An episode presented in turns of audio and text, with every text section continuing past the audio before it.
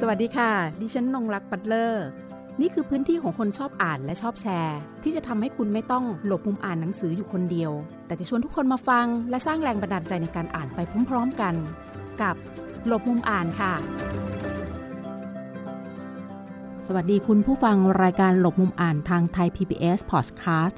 วันนี้รายการจะนำเสนอเรื่องราวของการอ่าน หนังสือวรรณกรรม กับสิทธิมนุษยชน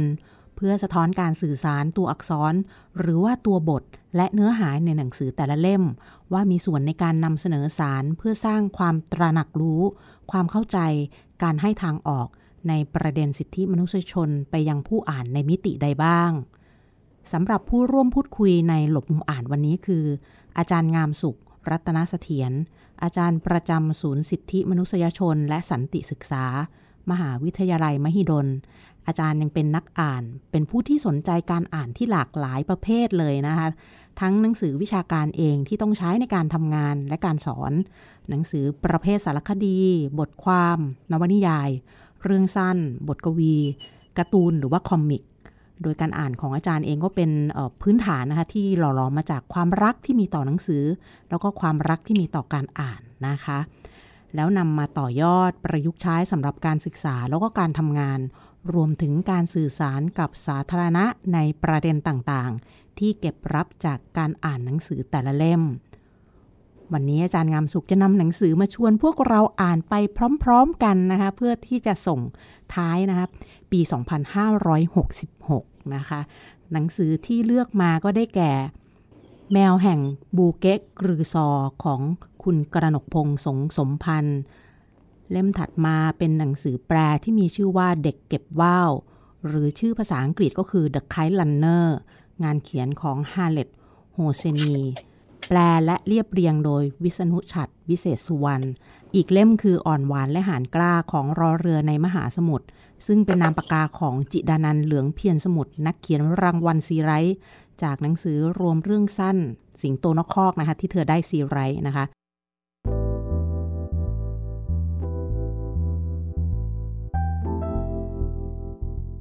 เรามาคุยกันก่อนถึงภาพรวมที่อาจารย์งามสุขเองเป็นคนหยิบหนังสือทั้ง 3 เล่มนี้มานะคะว่า มันมีความสำคัญอย่างไรสิ่งที่อยากจะสื่อสารกับเราในวันนี้แน่นอนละก็คือในเรื่องของสิทธิมนุษยชนรวมถึงพูดไปถึงในเรื่องของสันติภาพนะคะ พื่อจะได้ทราบว่าสถานการณ์ต่างๆ ที่มันเกิดขึ้นในโลกเราในในช่วงปีที่ผ่านมาหรือว่าก่อนหน้านั้นเอง ไม่ว่าจะในเรื่องของสงคราม ความขัดแย้ง การเมืองสังคม วัฒนธรรมนะคะหรือแม้แต่ความสัมพันธ์ในครอบครัวเองค่ะ ในความรักความชังก็มีประเด็นนี้ปรากฏขึ้นเช่นเดียวกัน 3 เล่มนี้เชื่อแน่นอนว่าเป็นสิ่งที่ค่อนข้างจะเลือกได้ยากพอสมควรนะคะที่จะนำมานำเสนอในรายการหลบมุมอ่านในวันนี้ค่ะ หนังสือที่เลือกมา3เล่มอย่างที่ ที่ได้เกริ่นไปแล้วใช่ไหมคะว่าเลือกแมวแห่งบูเก้คือซอกับอ่อนหวานและหานกล้า และเด็กเก็บว่าวนะคะ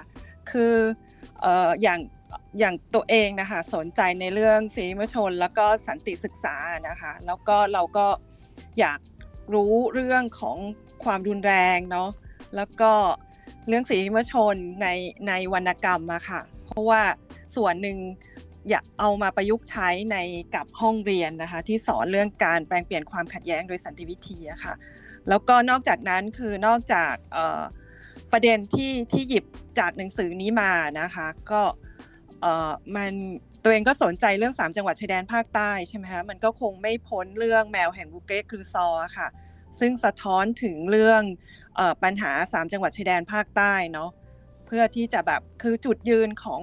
ของสำนักพิมพ์เองก็เด่นชัดอะค่ะสำหรับเล่มนี้เนาะว่าเอออยากจะมีส่วนร่วมในการที่จะสื่อสารกับสังคมด้วยนะคะ ในเรื่อง 3 จังหวัดชายแดนภาคใต้ ส่วนอ่อนหวานและหานกล้าหยิบขึ้นมาเพราะว่าเออส่วนหนึ่งก็ก็สนใจผู้เขียนเนาะจีดานันจริงๆเราก็สนใจผู้เขียนทั้งหมดนั่นแหละค่ะแล้วก็ที่มันน่าสนใจไปกว่านั้นคือสำนักพิมพ์แจ่มใสเองนะคะ ที่ รับเรื่องนี้เข้ามาค่ะ ซึ่งมันก็อาจจะแตกต่างกับเรื่องความรักเอ่อแบบโรแมนติกเนาะในในเล่มนี้มันก็จะหนักหน่วงหน่อย แต่ว่ามันก็ยังมีความเป็นสำนักพิมพ์แจ่มใสอะค่ะ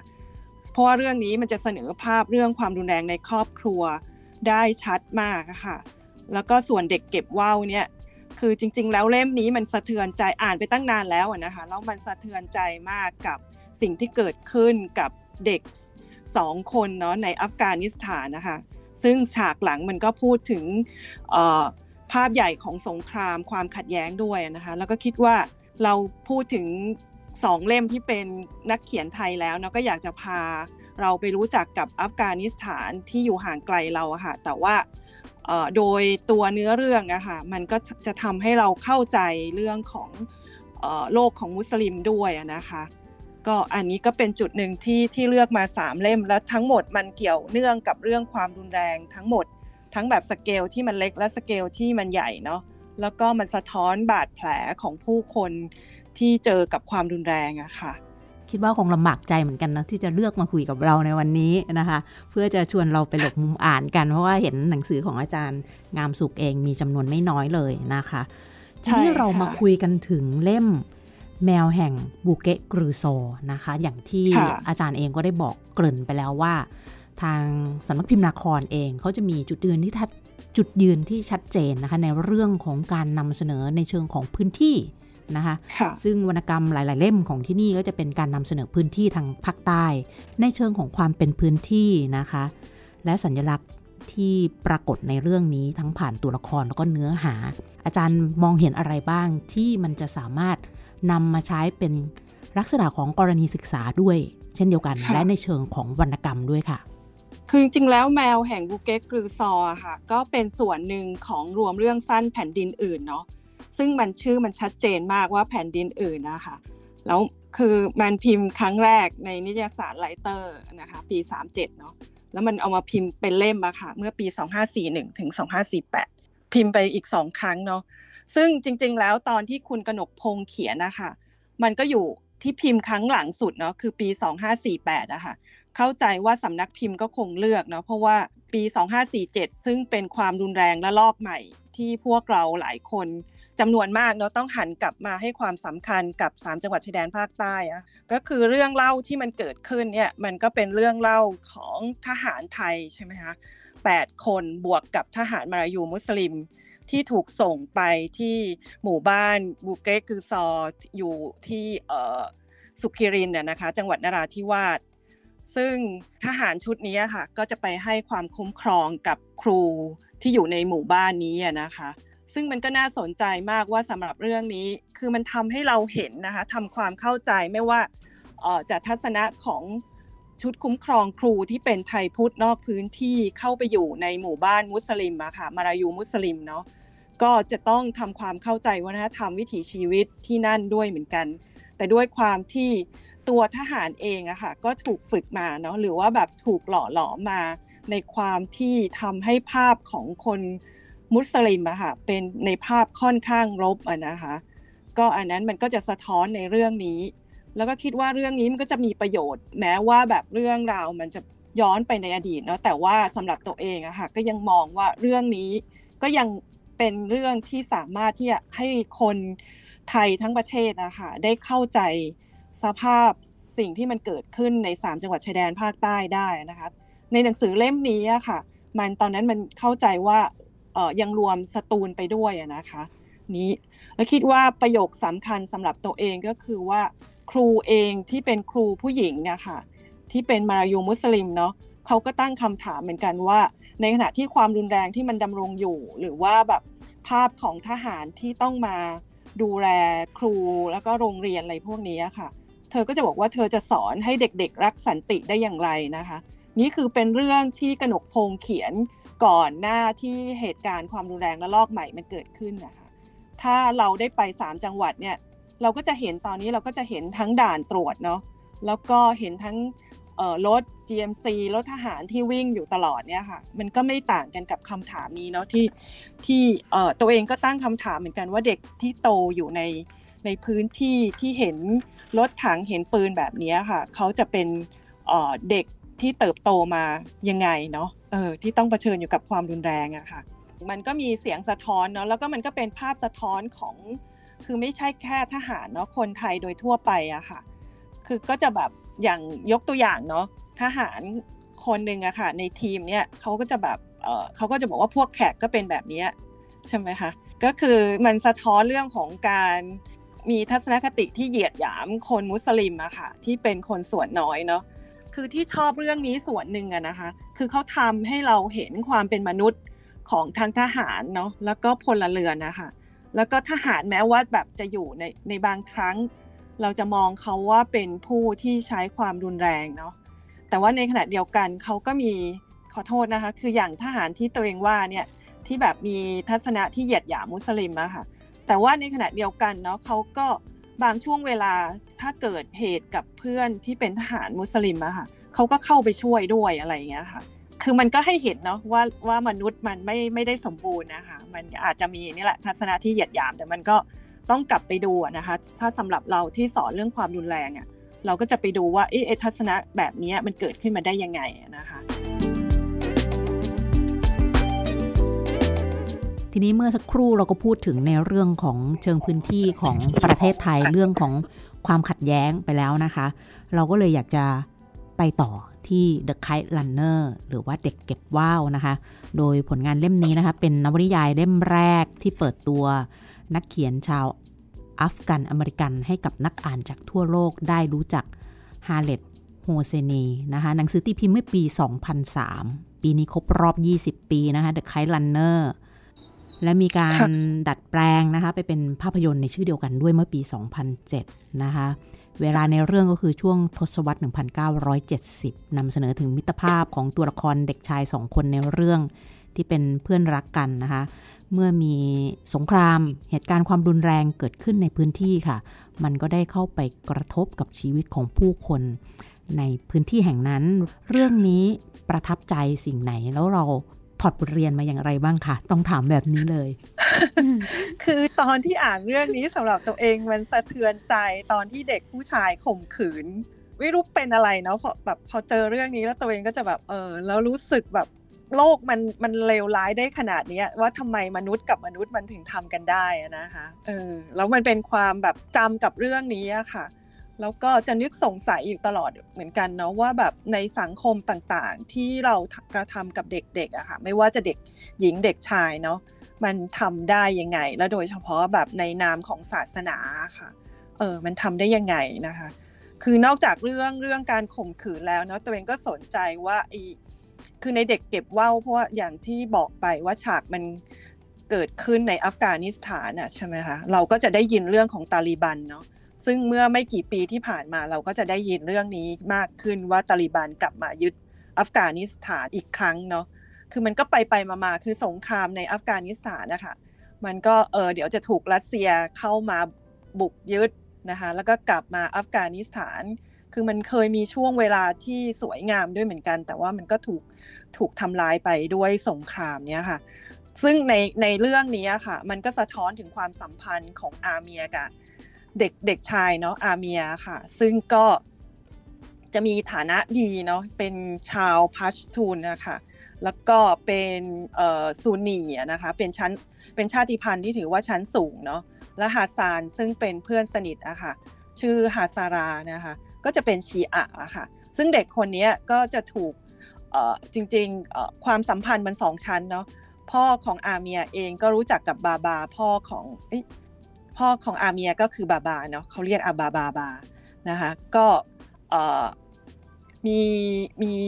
คนรับใช้ซึ่งก็คือพ่อของฮาซานนั่นเองเนาะที่เข้ามาอยู่ในนี้ค่ะ แล้วความเป็นฮาซานจริง ๆ แล้วเขาก็เป็นเด็กที่เข้มแข็ง คือเห็นตัวเองเป็นชนชั้นล่างอะค่ะ ก็จะให้บริการเนาะอาเมียค่ะ ตัวเองก็จะทำทุกอย่างคือเรื่องของเรื่องมันก็เกิดจากเรื่องของประเพณีการเก็บว่าวอะค่ะเเล่นว่าวแล้วก็มีการแข่งขันกัน แล้วก็มีการตัดเชือกกันใช่ไหมคะนั่นคือชัยชนะใครที่สามารถตัดเชือกคู่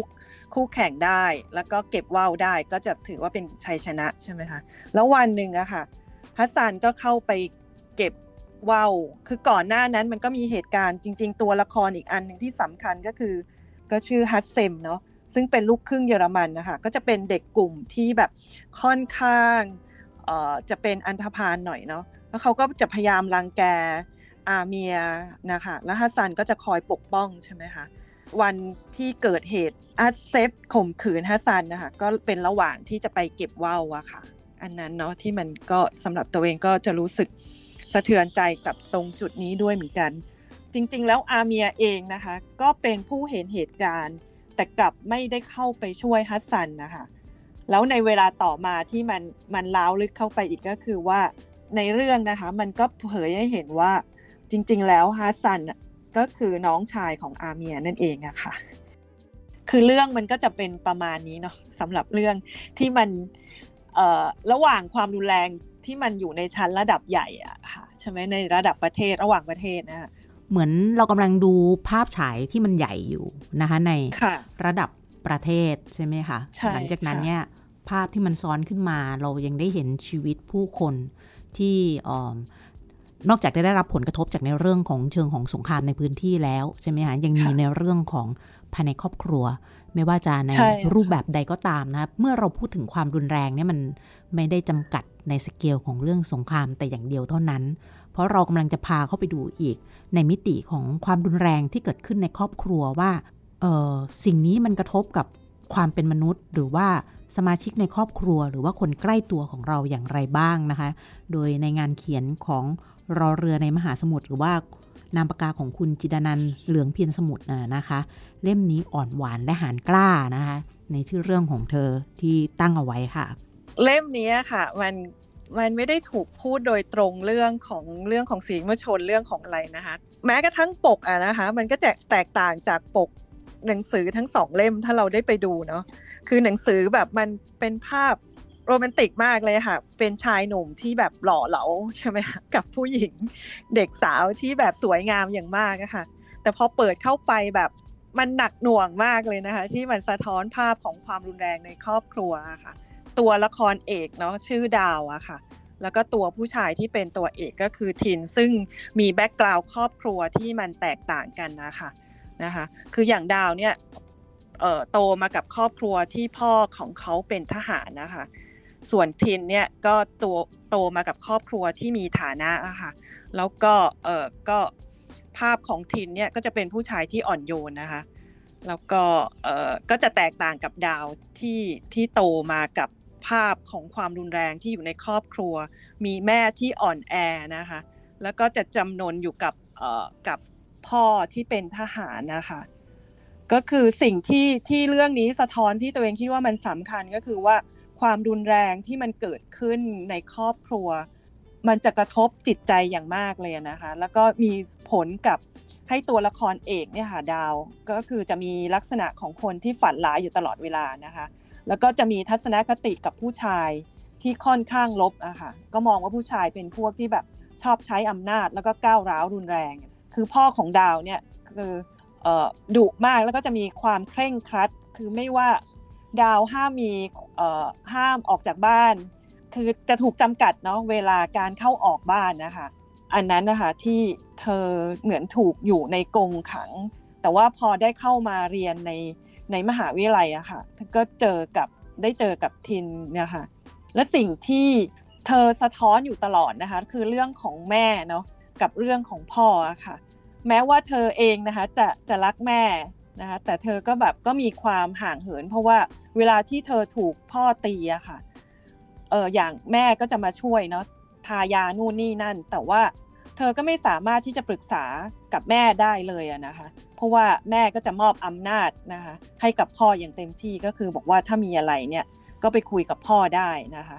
คืออันเนี้ยที่ทำให้เธอรู้สึกว่าเออชีวิตของเธออะค่ะไม่มีใครที่จะเป็นที่พึ่งหรือว่าแบบเออระบายหรือว่าพูดคุยได้นะคะ นี่ก็คือสิ่งที่ที่ดาวได้เจอ แล้วพอมาเจอกับตัวทินเอง ซึ่งมีลักษณะแบบเป็นคุณหนูเป็นผู้ชายที่แบบ อ่อนโยนมาก แตกต่างกับพ่อที่แบบดูเหมือนเข้มแข็งใช่ไหมคะใช้ความรุนแรงใช้อำนาจบาดใหญ่อยู่ในบ้านเนี่ยดาวก็ตั้งคำถามเหมือนกันว่าเออแล้วเธอจะบอกว่าสองคนนี้ก็มีความสัมพันธ์กันเนาะก็คือผู้ชายก็จะจีบดาวอะค่ะคือเข้าใจว่าผู้เขียนอะพยายามที่จะทำให้เห็นภาพตัดระหว่างตัวทินที่เป็นพระเอก ที่เป็นผู้ชายที่อ่อนโยนนะคะ แล้วก็มีลักษณะที่แบบก็จะชอบเล่นตุ๊กตา จะถูกตั้งคำถามอยู่ว่าไอ้ผู้ชายคนนี้ค่ะ เป็นเกย์หรือว่าเป็นอะไร ซึ่งเรามักจะมีภาพจำนะว่าผู้ชายที่มีลักษณะอ่อนโยน บอบบางเล่นออของผู้หญิง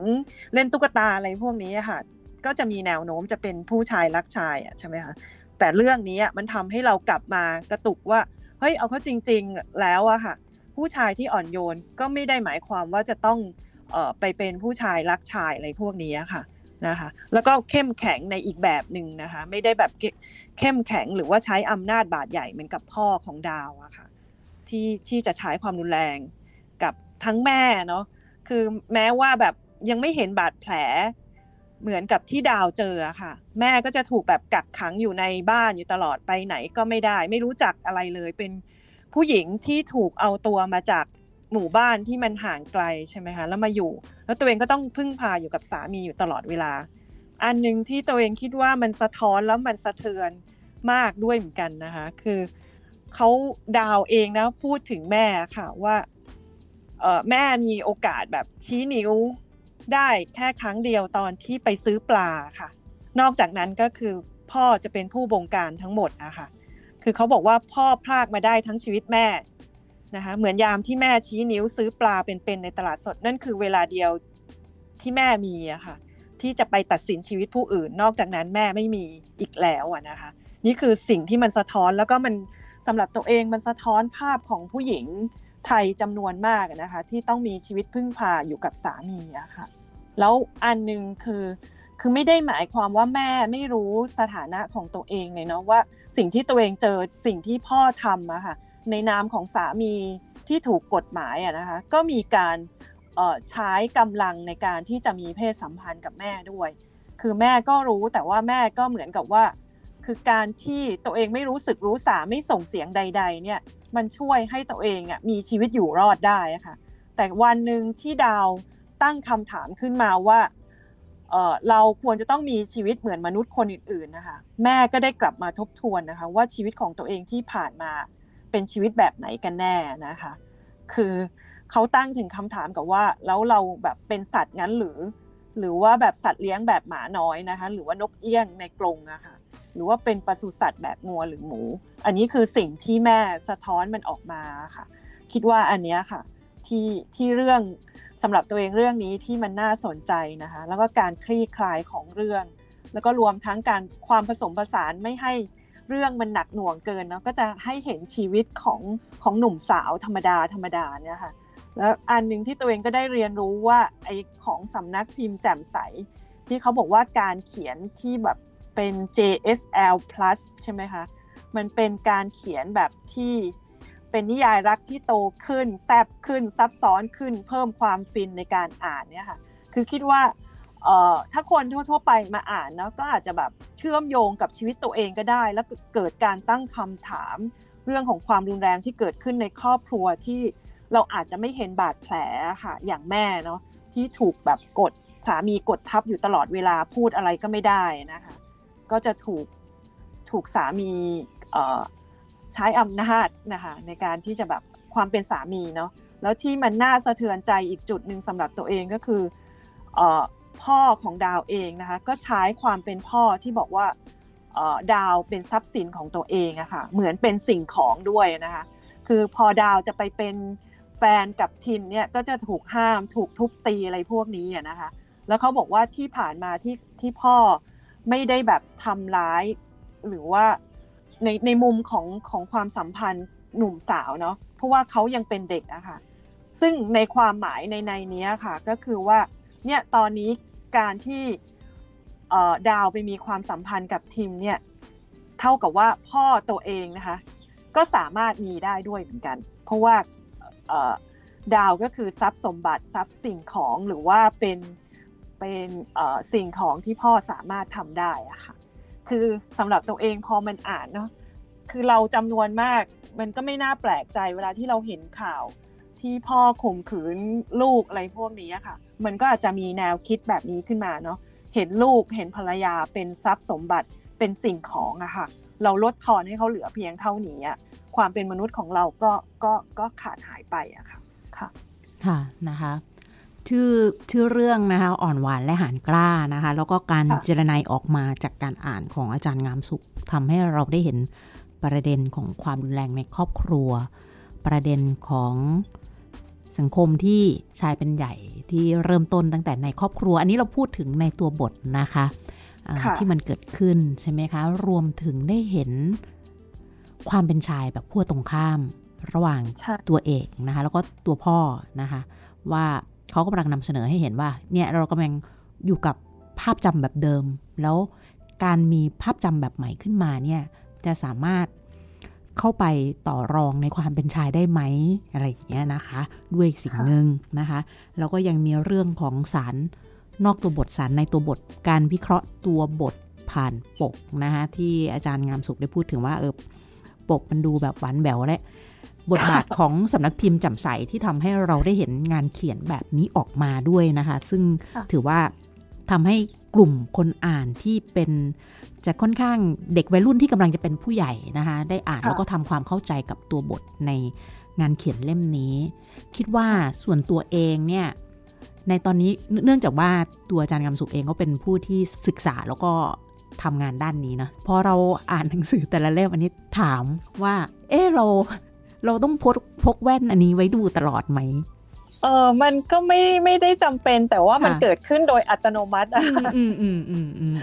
คืออย่างเมื่อก่อนตัวเองก็อ่านเหมือนก็คือก็อ่านเนาะเพราะว่าอย่างอย่างที่เติบโตมากับการอ่าน เพราะว่าก็อยู่ในบ้านที่มีหนังสืออะค่ะ ค่ะ เพราะฉะนั้นก็คือสำหรับตัวเองคือเราเราอ่านได้เนาะอ่านหนังสือสำหรับตัวเองอ่านได้หมดเลยอะค่ะ แล้วก็มันมันเกิดขึ้นมาเองอะค่ะ จากประสบการณ์เราเนาะเวลาที่เราเห็นเออ ชีวิตอื่นๆนะคะมันก็มันก็จะกลับมาแล้วเราก็จะเชื่อมโยงกับมันอยู่แบบนี้ตลอดอะค่ะ มันก็เป็นข้อคิดแง่คิดให้เรากลับมา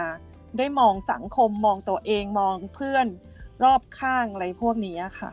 นะคะอันนี้ก็คือเรื่องราวนะทั้งหมดวันนี้ในหลบมุมอ่าน ซึ่งอาจารย์งามสุข พาเราไปหลบมุมอ่านนะคะสามเล่มด้วยกัน แมวแห่งบูเกกกรือซอของคุณกนกพงศ์สงสมพันธ์นะคะ The Kite Runner หรือว่าเด็กเก็บว่าวนะคะ แล้วก็เล่มสุดท้าย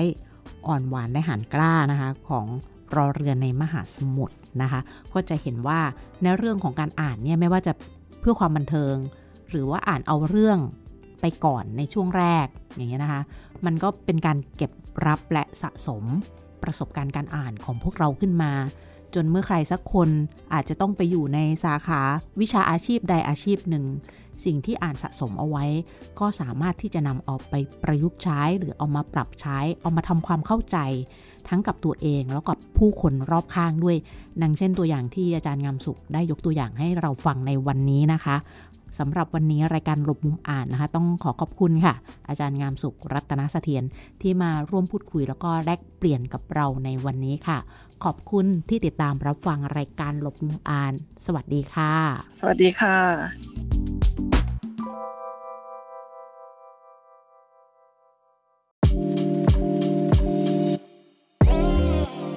ข่าวสารและความเคลื่อนไหวของไทย PBS Podcast